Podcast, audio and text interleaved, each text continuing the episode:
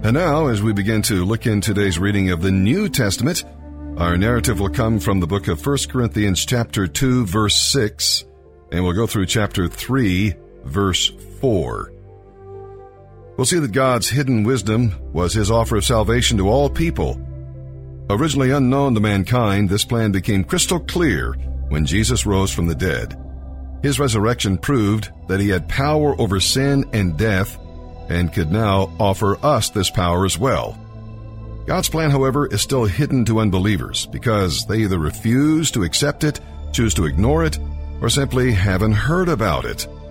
Jesus was misunderstood and rejected by those whom the world considered wise and great. He was put to death by uh, leaders in Palestine, the high priest, King Herod, Pilate, and the Pharisees and Sadducees. Jesus' rejection by these leaders was predicted way back in Isaiah and in Zechariah. And we'll also see that we cannot imagine all that God has in store for us, both in this life and for eternity. He will create a new heaven and a new earth, and we will live with Him forever. Until this, the Holy Spirit comforts and guides us.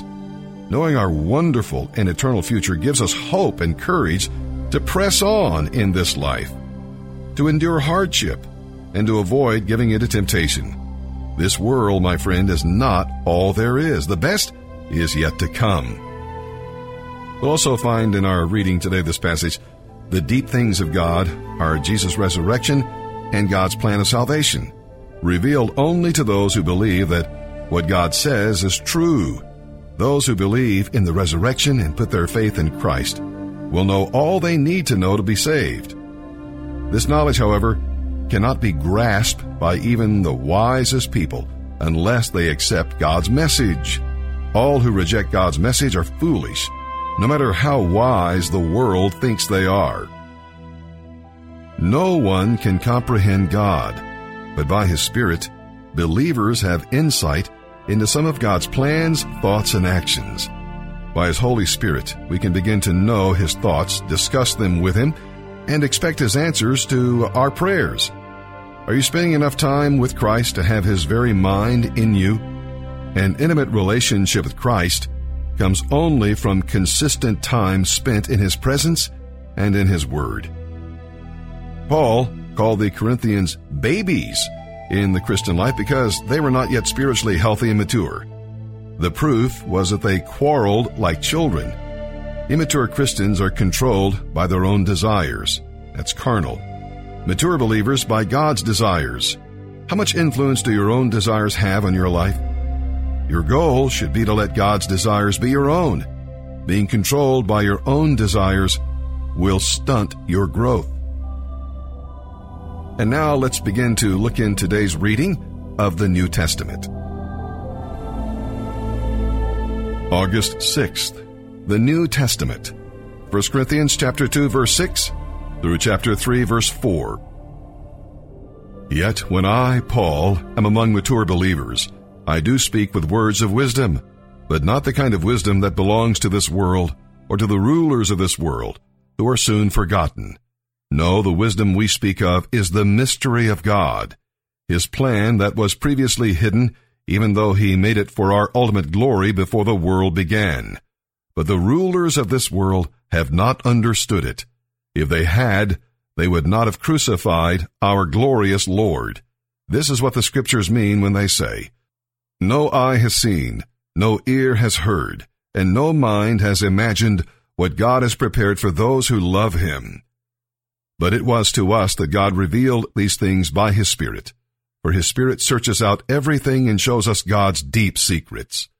No one can know a person's thoughts except that person's own spirit, and no one can know God's thoughts except God's own spirit. And we have received God's spirit, not the world's spirit, so we can know the wonderful things God has freely given us. When we tell you these things, we do not use words that come from human wisdom. Instead, we speak words given to us by the Spirit, using the Spirit's words to explain spiritual truths. But people who aren't spiritual can't receive these truths from God's Spirit. It all sounds foolish to them, and they can't understand it. For only those who are spiritual can understand what the Spirit means. Those who are spiritual can evaluate all things, but they themselves cannot be evaluated by others. For who can know the Lord's thoughts? Who knows enough to teach him? But we understand these things, for we have the mind of Christ. Dear brothers and sisters, when I was with you, I couldn't talk to you as I would to spiritual people. I had to talk as though you belonged to this world or as though you were infants in the Christian life. I had to feed you with milk, not with solid food because you weren't ready for anything stronger. And you still aren't ready, for you are still controlled by your sinful nature. You are jealous of one another and quarrel with each other. Doesn't that prove you are controlled by your sinful nature? Aren't you living like people of the world? When one of you says, I am a follower of Paul, and another says, I follow Apollos, aren't you acting just like people of the world? And now, a reading from the book of Psalms, this time Psalm chapter 28, verses 1 through 9. We'll see that it's easy to pretend friendship. Wicked people often put on a show of kindness or friendship in order to gain their own ends. David, in his royal position, may have met many who pretended friendship only to meet their own goals. David knew that God would punish them eventually, but he prayed that their punishment would come swiftly. True believers should be straightforward and sincere in all their relationships. In the sports world, there is a phrase the best offense is a good defense. In the spiritual battle around us, God is our strength and shield.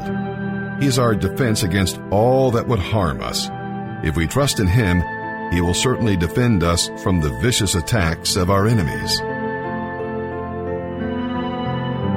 Psalm chapter 28 verses 1 through 9, a psalm of David.